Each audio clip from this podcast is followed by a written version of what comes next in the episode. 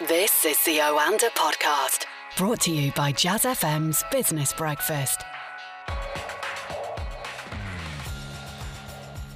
You're listening to the Oanda Market Insights podcast. Well, what a week it has been. The superlatives don't really match the reality. It has been extraordinary and it's not over yet. The presidential election compounding the polls with a much closer outcome than expected. The market's very uneasy as the uncertainty continues. And as we speak, Joe Biden's on the verge of picking up enough electoral votes to become president, but the chances of President Trump conceding look very slim indeed at the moment. So far, the concerns about civil unrest haven't really become real, but who knows? Meanwhile, on this side of the Atlantic, England has entered national lockdown 2 Oh, and uh, Chancellor Rishi Sunak has extended the furlough until the end of March. And by the way, we've had the Bank of England pumping 150 billion pounds into the economy. So let's speak to two guys who've had uh, matchsticks permanently in their eyes over the last uh, few days with uh, sleep deprivation on a par with a, a supermax prison. It's uh, Ed Moya in New York and Craig Erlam in London. How are you doing, guys? Pretty good, thank you. Yeah, um, I mean, I, have got, I've got to say, it's it's been a it has been a hell of a week, and it's uh, I'm sure we're all relieved that we're now uh, heading into the weekend. But I can't even imagine what kind of a week Ed's had. Sat in New York, right in the midst of it, it must have been. Uh, it, it must have been a hell of a ride. Uh, I, I think back to kind of the only thing I compare it to is Brexit uh, back in 2016, and I remember the, how how I felt at the end of that week, and I feel like Ed must be at least be on a par, if not worse. The adrenaline is fading. I will say, uh, it, has been exhausting, and uh, I, I, think that we knew going into this because we had that tremendous of early voting, the mail-in ballots. It would take time because the counting would not start um, for some states until uh, after the last vote was casted in person. So uh, it's it's it seems that uh, you, you went through the roller coaster ride of emotions of you know early thinking the blue wave was going to happen and then um, we quickly saw markets just start to you know price in that um, presidential reelection for for Mr. Trump and and now it, it, it seems that uh, now that we're getting all the votes cow tallied, it looks like Biden is overtaking Trump in so many key states. Uh, so it seems that his uh, victory is imminent. But even though the, the president is is blaming um, voter fraud and he's he's uh, building his legal case to uh, try to uh, delay some counting, trying to uh, build up that argument that some of these votes um, should be taken away. Um, but I, I think uh, most of the the signs, and there's been no evidence. It seems that this election is pretty much um, going to be finalized in the coming days, if not sooner. Yeah, if it was a bit more like uh, 2000, Ed, when it was just one state that uh, was causing the controversy in terms of recounts, etc., as in Florida, then then be a different kettle of fish. But because, as you said, there are so many different states which, although extremely close, you know, less than one percent in in two or three of them, uh, there's enough there for Joe Biden to actually get over the line, isn't there? Despite the fact that Georgia, for instance, there's a recount, and they've officially announced that uh, today and it could be a couple of weeks before we know the actual result. But as you said, it, it won't really matter, will it? If, for instance, he gets Pennsylvania in the bag and Arizona and so on. Uh, very much so. I, I, think we'll have a recount in Wisconsin too, but Nevada. I mean, like right now, everything is looking like it's going to go to uh, uh, vice, former Vice President Biden. So I think he's he's looking very optimistic. I, I think there's, you know, we can't call a lot of these states just yet, um, but um, there's there's nothing really that uh, should change the trajectory. I think we're we're seeing that we're, we're looking at as these counties report, the percentages are holding. In a lot of cases, it's like 60 or 70 percent are going to Biden, and uh, only uh, 20 or 30 that to uh, President Trump. So uh, I, I, think you're going to see that uh, you know that you could tell by the market reaction that they're they're you know completely pricing in uh, a Biden presidency. What's important though is uh, for uh, Biden to be able to, you know, bring on his team to hire people because, um, you, you know, this dragging this out is really hurting his administration because he really needs to be able to appoint people. And uh, by President Trump dragging this out, it really will uh, make it difficult for him to kind of, uh, you know, kickstart his initiatives um, when he takes office in January. And we were talking last week, we were surmising whether there might be uh, uh, some civil unrest if there was a very close call, and that hasn't really happened. I mean, there have been odd uh, bits and pieces of uh, arguments, and uh, but no riots. The, the boarding up of the shops across the United States obviously wasn't really necessary in the in the end. But that, that that's that's good to see. Although you know you talk about the the fact that Biden can't actually pick his administration yet.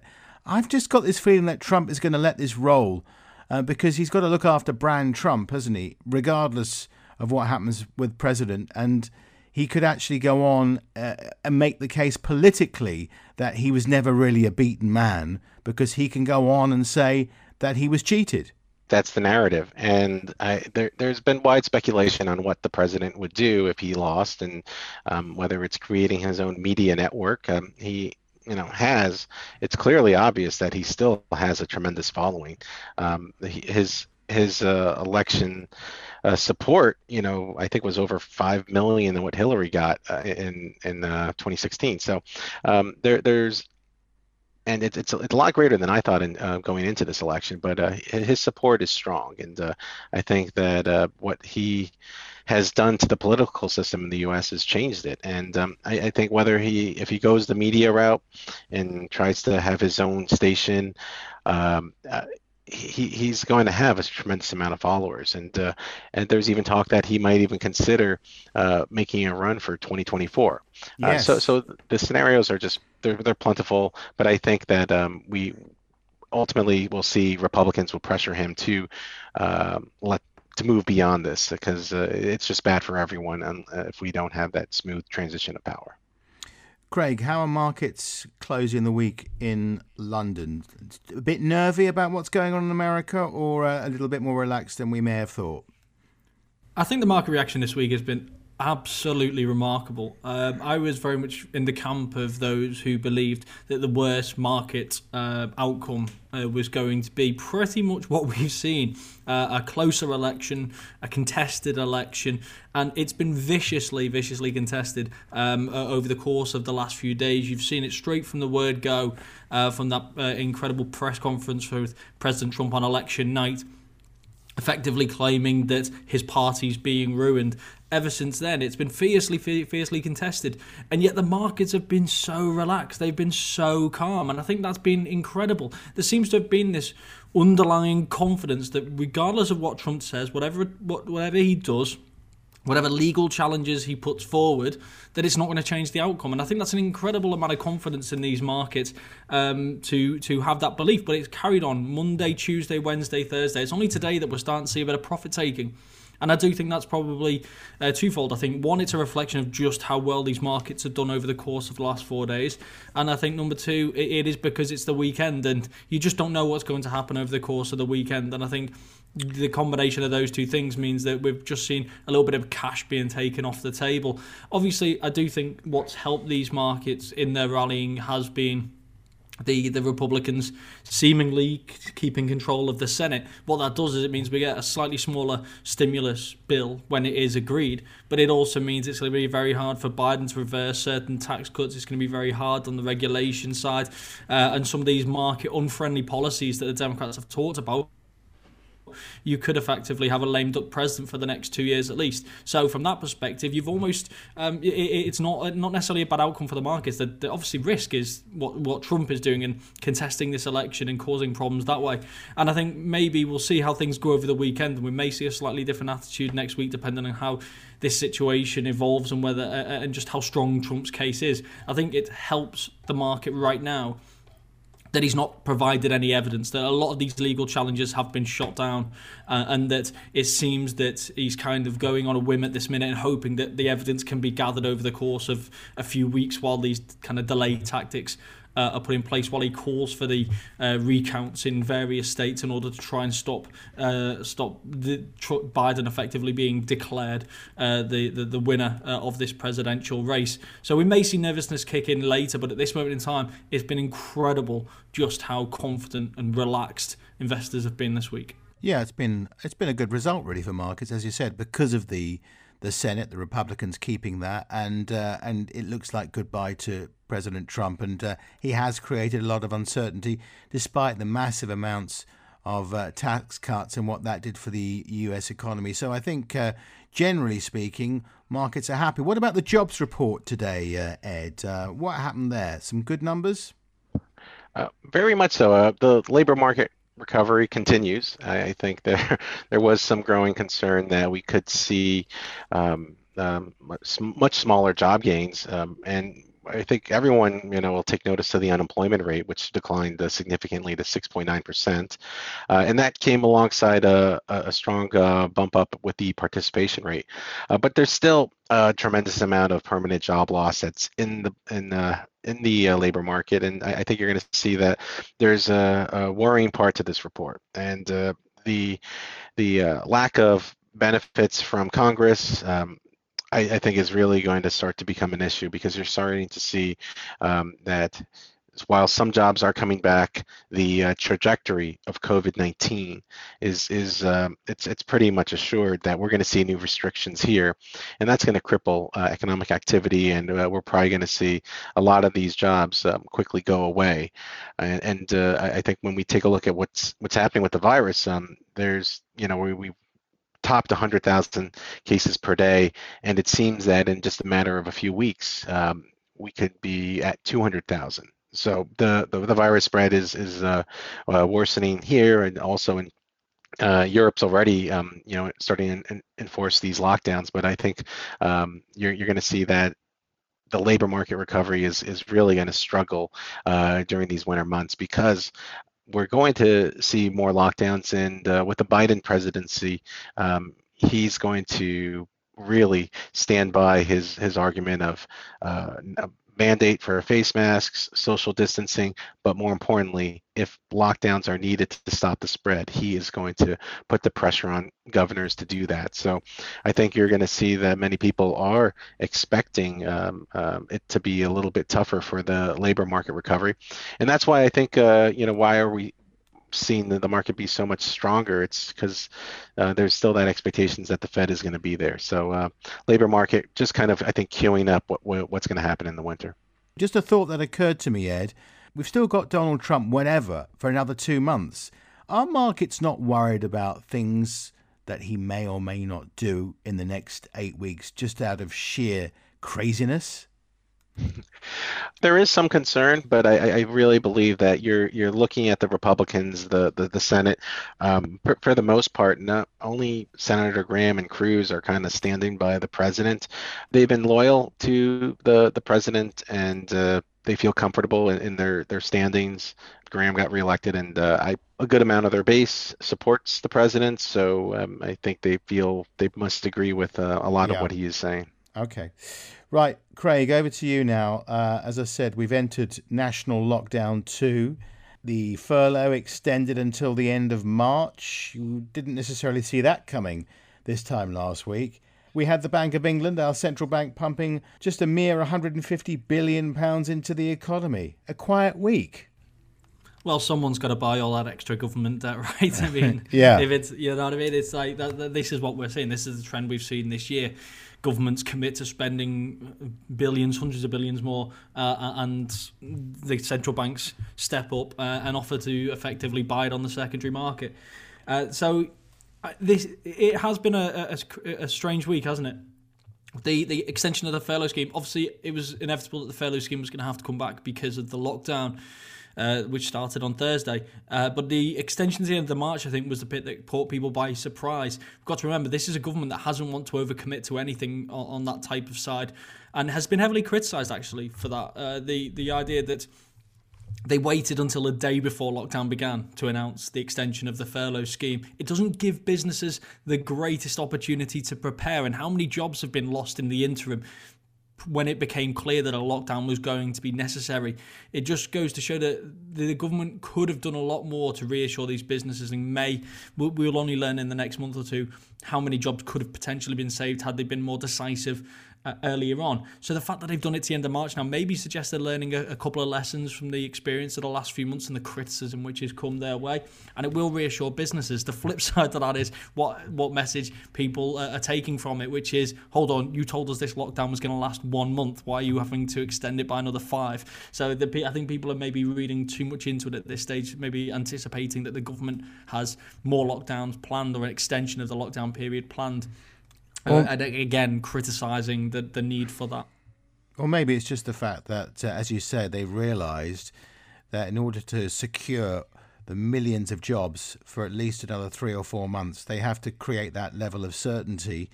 And uh, even if we don't go into another national lockdown, because we're going to enter a period now, December, January, February, uh, where things are going to be so uncertain, a lot of people will lose their jobs anyway, even if there is no further lockdown.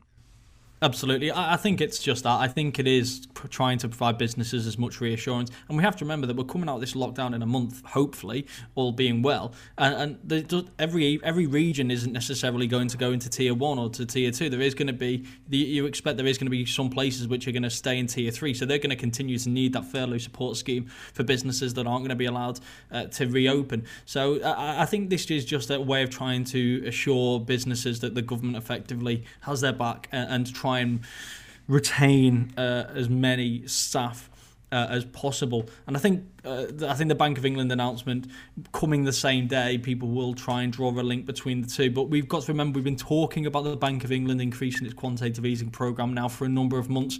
It was clear right from the word go that the previous increase in the quantitative easing program was only going to see the bank through to the end of the year, so that more more more easing was going to be needed when this second wave arrived. So I think the timing of it is probably more coincidental than people would like to otherwise believe. It was more than the market was expecting. The market expecting 100 billion uh, of increase, but they've increased it by 150 billion, effectively seeing us through till the end of next year, all going to plan.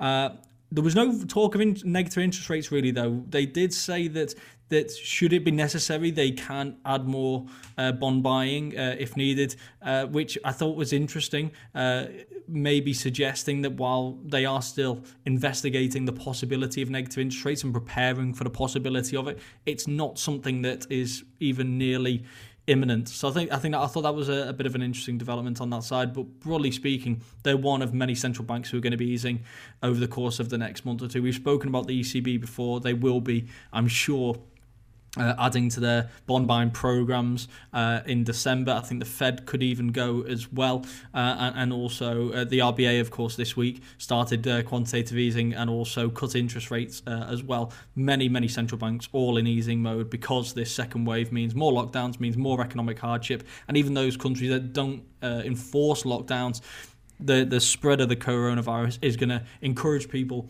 to uh, spend more time at home and is going to have negative economic consequences. Mm, very interesting.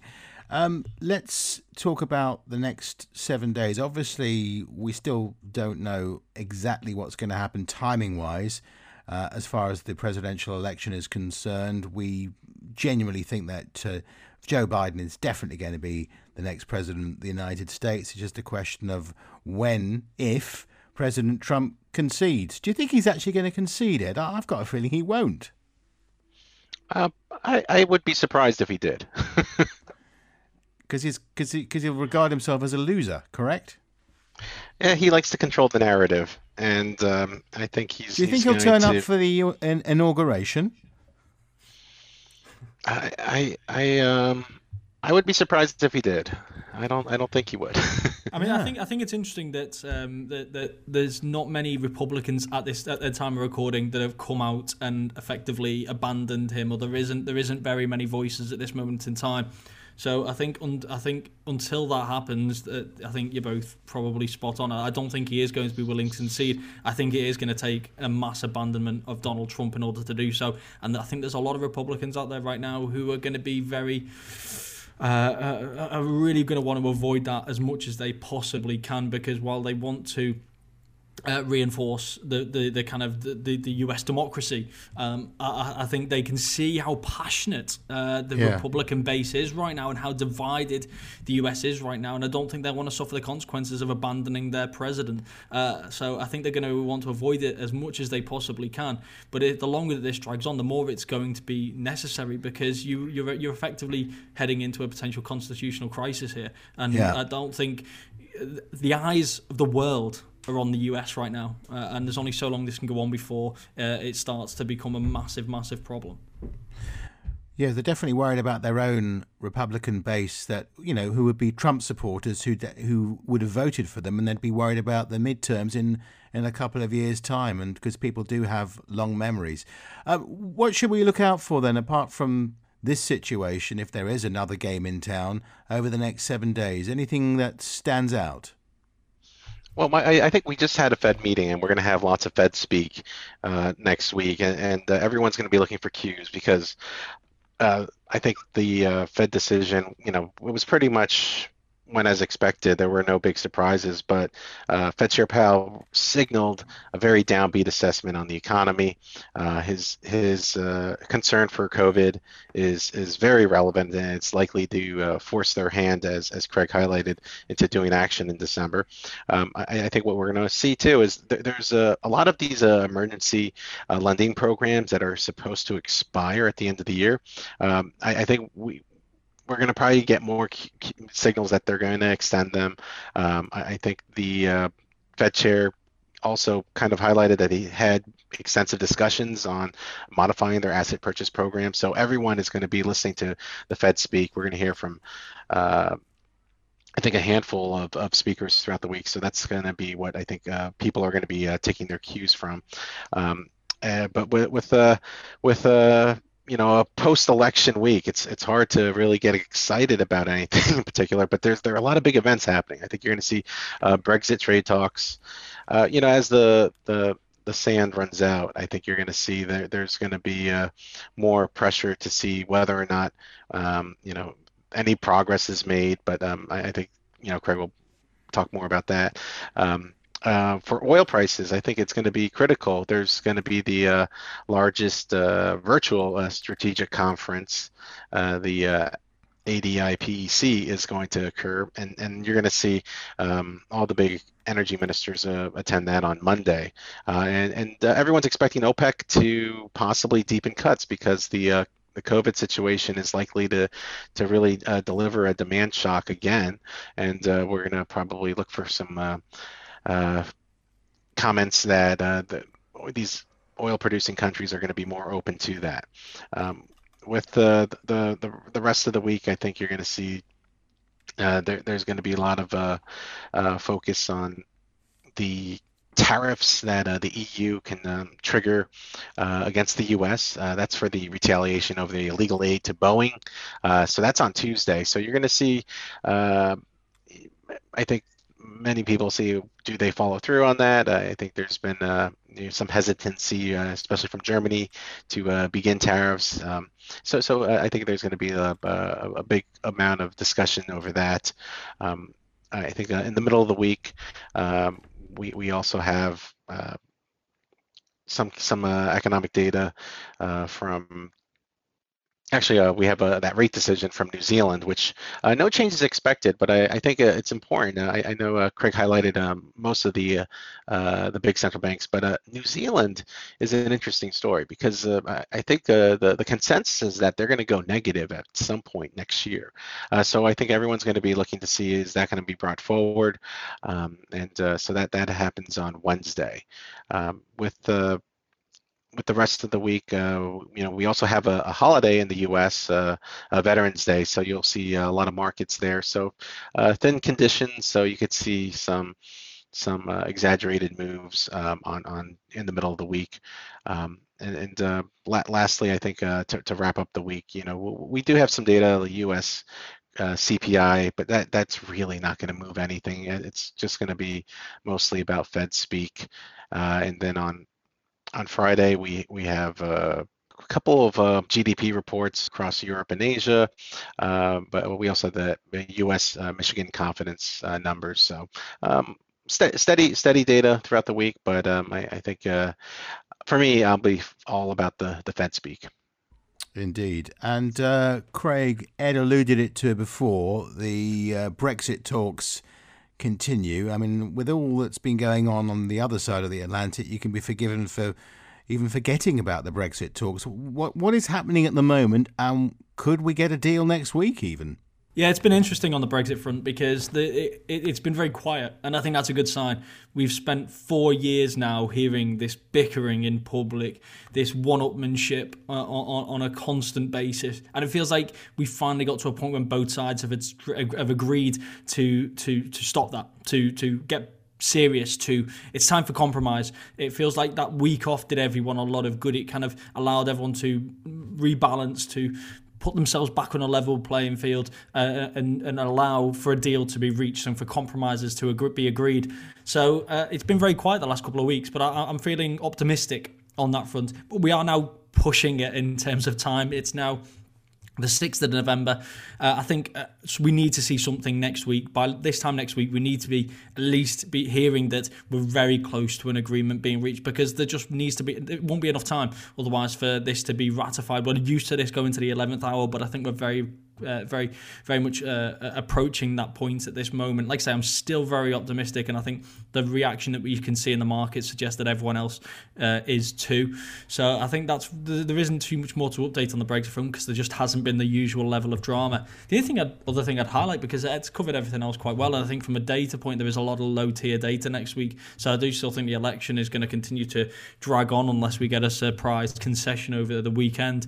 The only other thing I'd, I'd highlight is something that you, Johnny, typically refer to as my favourite topic, uh, which is Bitcoin, which seems to have grasped people's imagination once once again. Uh, this week, it, it's just been surging uh, on a daily basis, and we've uh, gone back above fifteen thousand. In fact, I think we hit we came very close to sixteen thousand dollars today. That's the first time since January 2018. It seems that the Bitcoin enthusiasts are excitable uh, once again. Now, whether that's going to be put down to U.S. Uh, election uncertainty, or whether it's to do with risk appetite soaring back, or or whether it's central bank easing it hit a low around $4,000 back in March, uh, and now we're back at uh, $15,000, $16,000. So it's been a, a, phenomenal rise since then. Uh, maybe all this central bank easing uh, has, has got uh, the chatter starting again uh, about the role of Bitcoin in the future. So I think we're going to be hearing a lot more about Bitcoin because we're four thousand dollars basically now off the all-time high, and I think that's going to put it back on people's radar. So I'd keep a close eye out for that because we're seeing really um, kind of Bitcoin level gains, eight, nine, ten percent uh, uh, uh, once again, and I think that's only going to be exacerbated now that it's going to be more in the headlines. Okay, guys. Well, uh, I wish you well. Try and get some sleep. Um, obviously, you've been working very, very hard this week, and uh, it will go down in history Absolutely, it'll it's it's going to be live long in the memory. Final thoughts from you, Ed, before we say goodbye. Just everyone to stay healthy and happy. It's a good way to end the week and uh, have a very restful weekend if you can. Thank you. Thank you.